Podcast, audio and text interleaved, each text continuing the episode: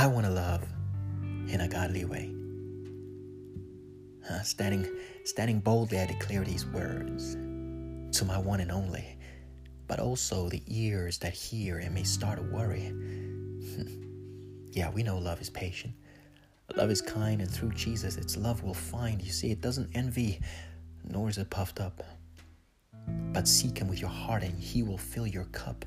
Love never fails, but always prevails. And now that's out the way, let's now face the gales. You see, people give up on love when it seems that all hope is lost. But I say there's always hope if we're prepared to pay the cost. You see, relationships and marriages grow cold and lifeless, and hope is often lost and it dies. But I say sex is the reason why most bring it back and sprouting new life. There's a shift in generational thinking and traditions from our fathers of old. So why not in our day and age redefine it, modernize it, and then protect it like gold? Huh.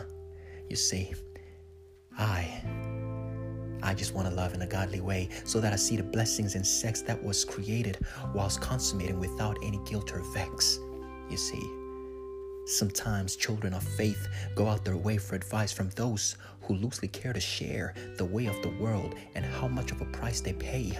The devaluation of the meaning of sex, as though a relationship with an ex, it ends in ruins and doesn't seem to quench. But that's because our fellow Christian parents fail to share what's even meant what's meant by sex.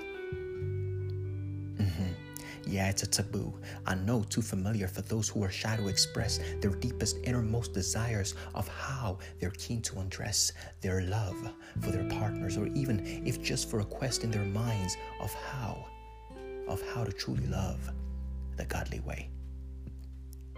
so my story begins at how I failed to abstain to protect the real value that often seems to stain our expectations and hoping things will change when we meet the ones who'd fulfill our every craving scarce.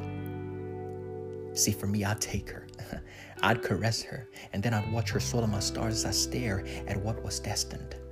Yeah, I'd fathom like an atom invisible, but visible when wrapped up to create the wholesome we seek the passion behind the doors of a bedroom that's often classed mystique.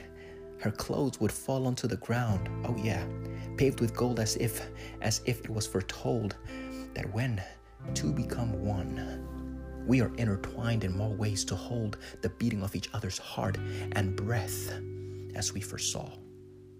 Our future of what mistakes we told.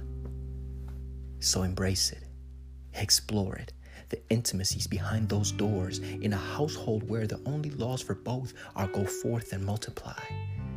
So we can't deny how that defines our antique styles, you see. But I profess to this abstinence is more than just about consciousness. It breeds creativity and desire, filled with passion and lust as we grow tired of waiting for the moment to let loose and let time expire. Let our fantasies be admired and then trialed in a setting where you won't tire of loving sex, so be inspired. Yeah. and let that transpire. Be kind to others as God has shown. Love hopes, He believes it bears, endures all things. Give love to your life partner and see the blessings God brings. so, as for me, for me, all I truly want to do is to love in a godly